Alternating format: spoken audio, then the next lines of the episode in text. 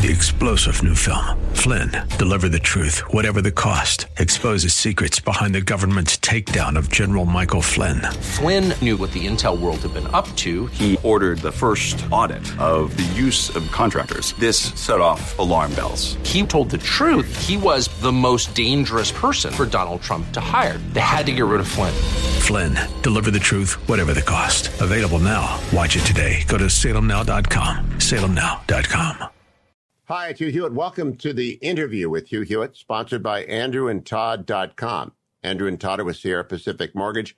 They help you with all your real estate lending needs. If you're refinancing your home, if you're buying a new home, if you're a senior who wants a reverse mortgage, if you're a veteran who doesn't want to put any money down, whatever it is, if you're in the private real estate market for yourself, and maybe you want an investment property, try AndrewandTodd.com or call 888 1172. Now on to the interview with Hugh Hewitt. Welcome back, America. I'm Hugh Hewitt. I'm holding up a book in my studio, The Rifle by Andrew Biggio, who joins me now on Skype. Good morning, Andrew. How are you? Hey, good morning. Thanks for having me. Nice book. It done a great cover by that. Who did your cover art? Hey, actually, I, uh, I I I came up with the idea of actually having the rifle form the letter I, but it was Regnery uh, that actually created the green background and the marine on Saipan. Well, it is a terrific book, and I want to begin by having you, Andrew. I, will tell you a backstory. I was in Maine this weekend with my brother-in-law, uh, two tours in Vietnam, Covan at one point. At one point, the furthest north Marine and American in the country as uh, South Vietnam was about to be invaded, Easter offensive, the whole nine yards. He started reading the rifle and he said, I had it with me. I got chills. And I'm sure everybody who's actually been in combat gets chills from this book. So would you tell people the concept, why you wrote it, how it's organized? Then we'll go through three of the chapters. I don't want to give away too much. We'll talk about uh, Woody and we'll talk about the running man. Actually, four. I think I'll do four with you. But give us the general concept of the rifle, Andrew Biggio. So the concept of the rifle was, um, you know, I came home from Iraq and Afghanistan, and I wanted to meet America's last World War II veterans. Um, I understood that they were disappearing at an alarming rate, and I was the newest of the generation of uh, war veterans in this country. They were the oldest. What is the best way to learn wisdom and learn how to live a successful life with, with consulting with America's last World War II veterans before they're gone. Um, the last World War One veteran died in 2011, and I didn't want to see a whole generation of veterans disappear uh, without learning as much from them. But I had to do something different. I had a lot of these men never spoke of their experiences. Uh, many of them had already told their story before. You know what what made me different than every other person that's ever stuck a camera in their face, and as I brought the M1 rifle with me, which was the standard rifle of that time. And I placed it in their hands and it acted as a microphone.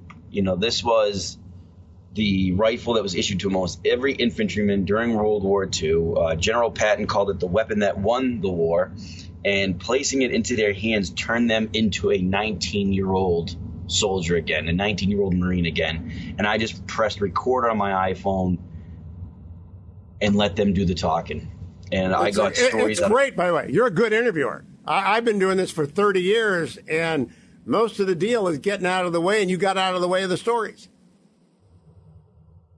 Absolutely, absolutely. Uh, and Andrew, um, show us the, the, rifle again, if you could. Could you sure. put it back on the screen? Go to the full picture so people can see this, because it's not just a rifle. Notice that the signature of everybody that Andrew talked to is on that rifle. What are you going to do with that rifle now, Andrew? It's gonna stay in my man cave. No, uh, it's it's destined for a museum. Um, one which is yet to be decided. But if there's a museum that that uh, really shows me that they want it and they'll display it, then it's theirs. Honestly, after I'm done promoting the book, obviously it needs to be on display for the world to see. Well, let's talk. Let's begin by talking about Woody Williams. By the way, my dad carried that in the Pacific, though I never heard a shot fired in anger. His two brothers did. My father-in-law, a Marine, my, my dad was in the 46th Army Division, uh, no longer with us, but uh, didn't have to invade Japan thanks to Harry Truman. The my father-in-law was with Woody Williams on Iwo Jima, and so and on Guam. So I would like you to tell us about Woody, who I have met, Medal of Honor recipient. I've met to Woody and uh, the late great Bill Barber. And uh, Andrew, you sat down with Woody, and then Woody liked it so much he wrote your foreword. So that's a big Yeah. deal to have a Medal of Honor recipient write your foreword. Tell us about his story because you know he carried a flamethrower as well as an M1. Yeah, Woody, you know, I'm a, I was a Marine, so going, being allowed into even Woody's house through the threshold of his door, it was like entering the tomb of a god, you know. Uh, we're, t- we're as young Marines, we're taught about him at boot camp, where heard all the stories. I mean, not only did Harry Truman hang the Medal of Honor on his neck on the White House lawn in 1945, but it's how he got it with a, with an instrument that we don't even use in warfare anymore, the flamethrower in the, one of the Marine Corps' greatest battles ever, the battle for Iwo Jima. So, you know, Woody's also served in a little unknown battle known as Guam. Um, so that was before he was actually on Iwo Jima. So um, I got to talk to Woody about his experience on Guam, where he didn't use a, uh, a flamethrower because of the terrain and, and uh, the coral and, and how Guam was very jungly they didn't there wasn't a, a whole lot of use for flamethrowers because um, the Japanese couldn't build pillboxes into the coral rock of of Guam. So he was this traditional, basically infantryman on that island, and it wasn't until Iwo Jima where, you know, his battalion cannot get through on Iwo Jima. They were just uh, stuck by interlocking fires of a set of intricate pillboxes on the island of Iwo Jima and basically Woody took out several pillboxes with the help of other infantrymen um, with the flamethrower, including he, he took out a Japanese banzai charge that came at him with the flamethrower.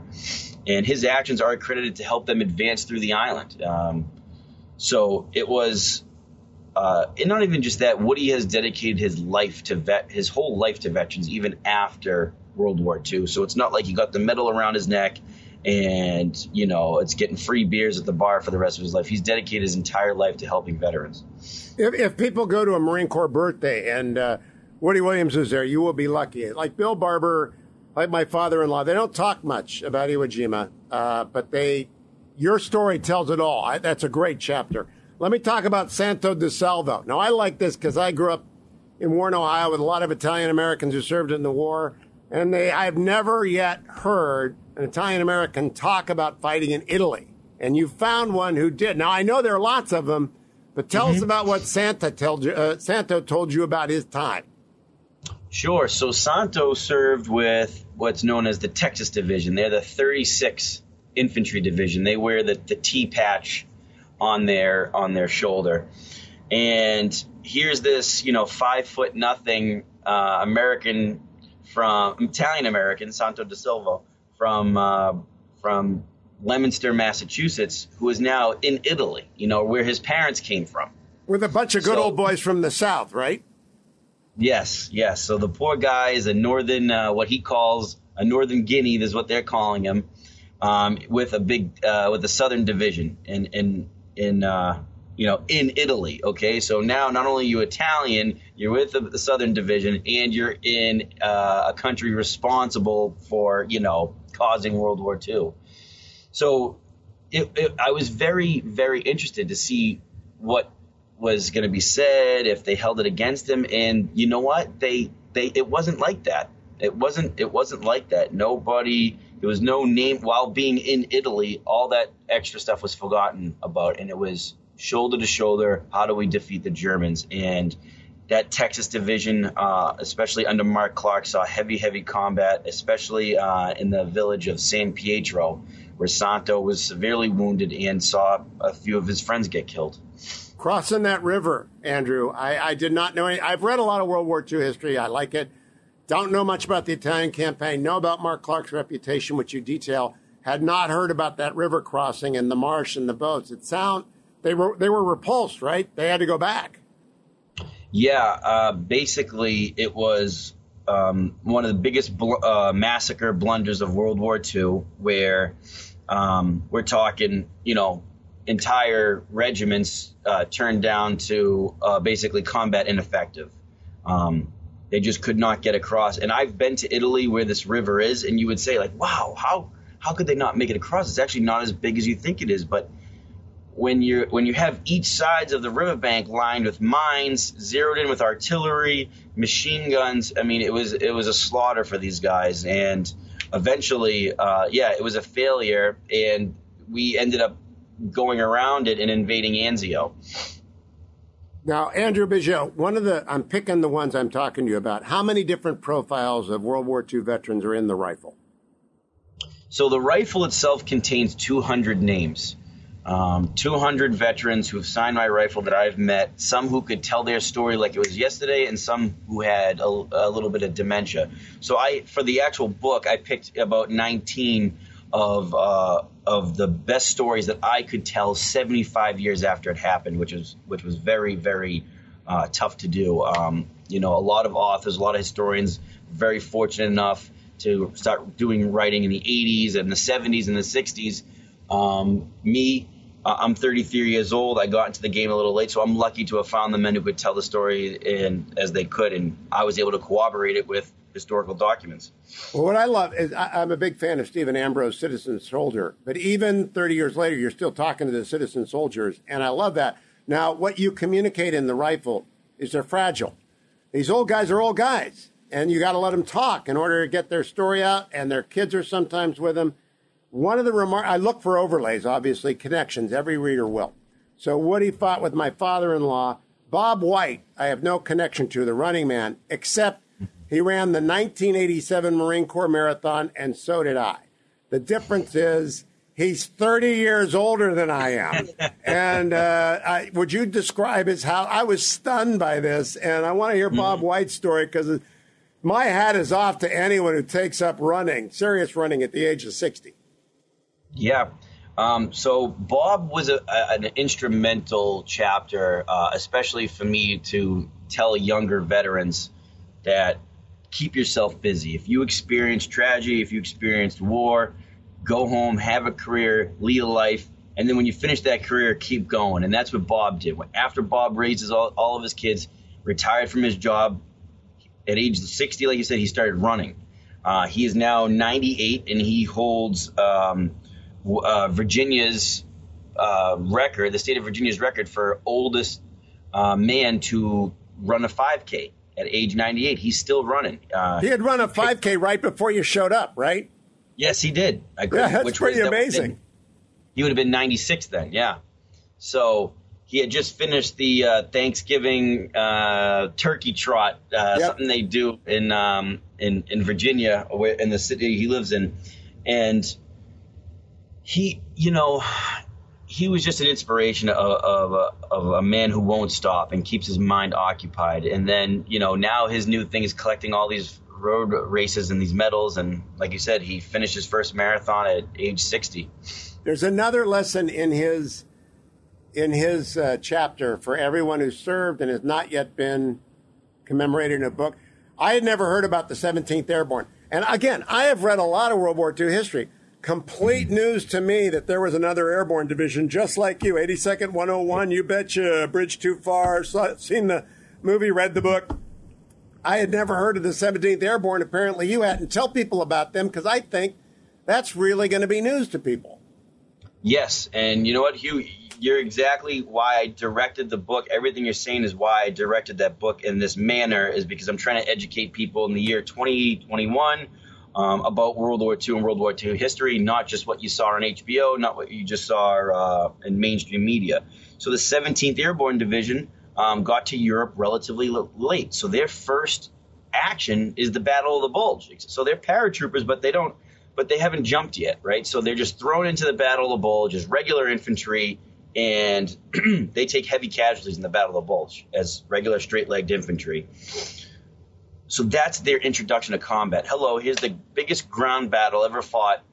You're thrown in there in the harshest winter that Europe's seen in uh, however many years, hundreds of years, and that's your introduction.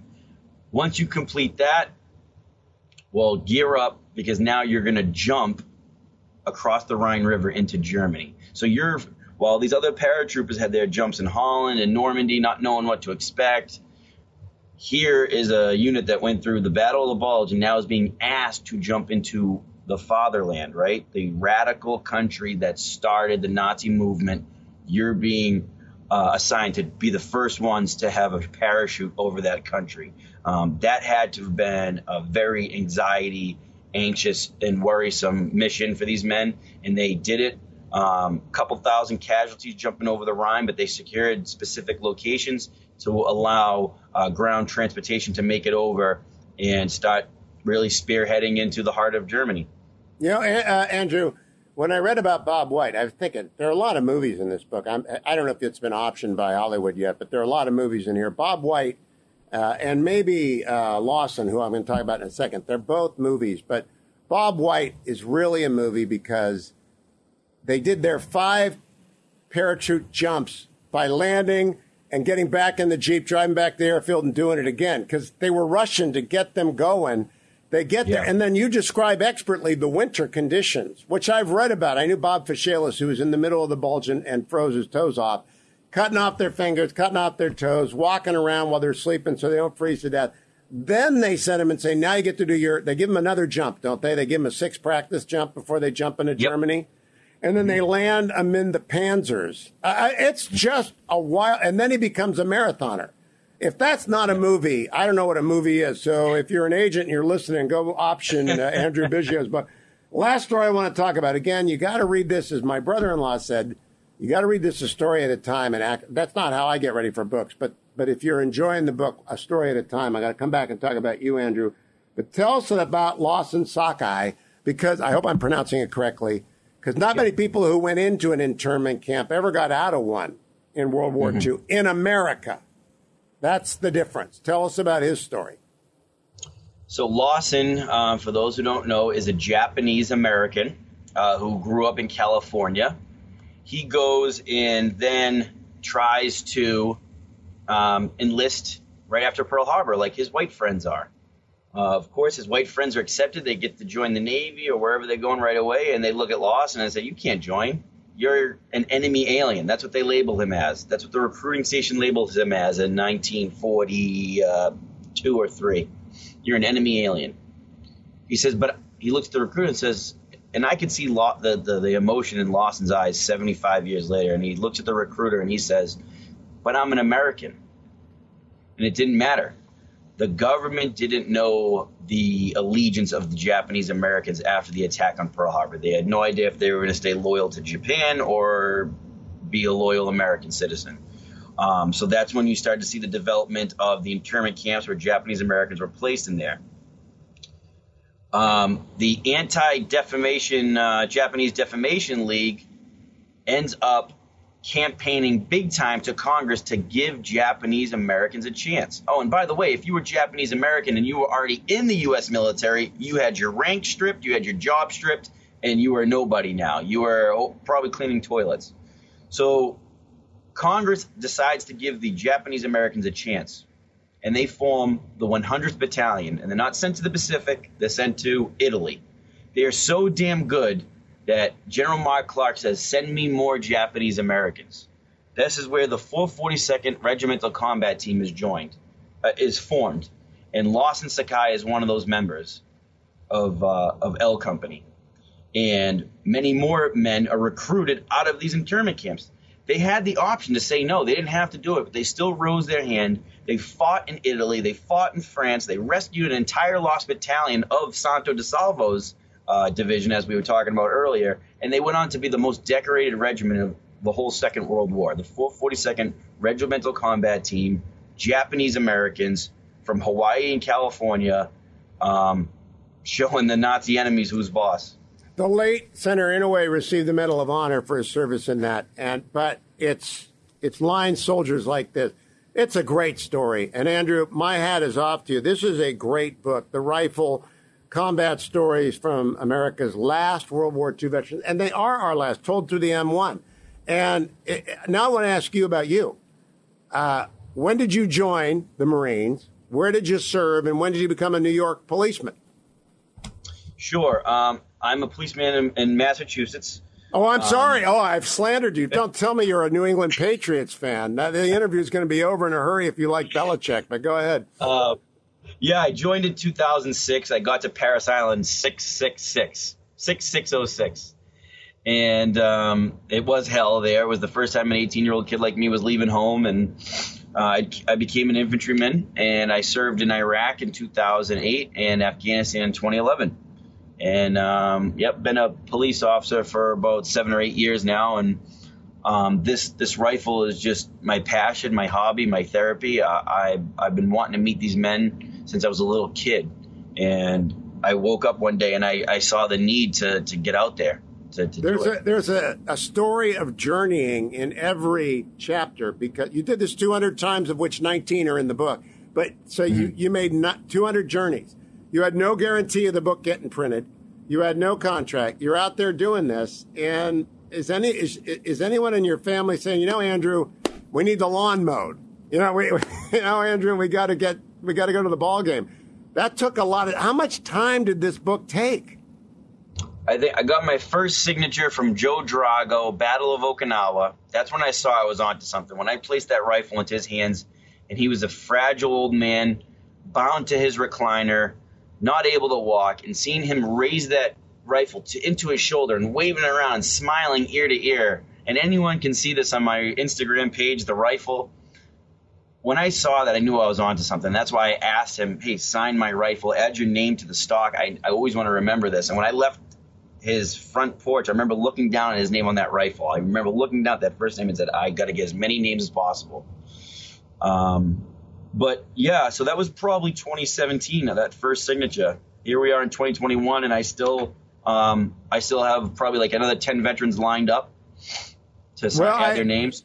I hope the World War II Museum in New Orleans, which is the only museum I found uh, surviving members of the greatest generation who fought the war on duty, still greeting visitors as they come in. I hope they're carrying your book because it's actually an exhibit. It's an exhibit they can take home with them. They can take home a picture book, or they can take home the stories. You're totally and right. You're totally I hope right. you. I hope continued success. My hat is off to you. It's a perfect Fourth of July weekend interview.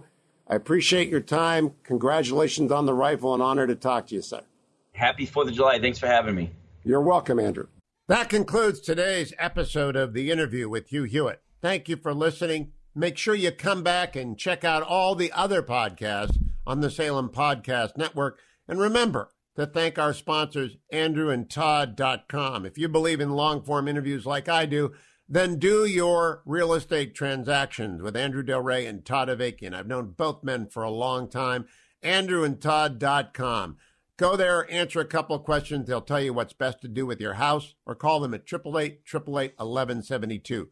You'll be glad you did, and you'll be glad that you listened to the next episode of The Interview.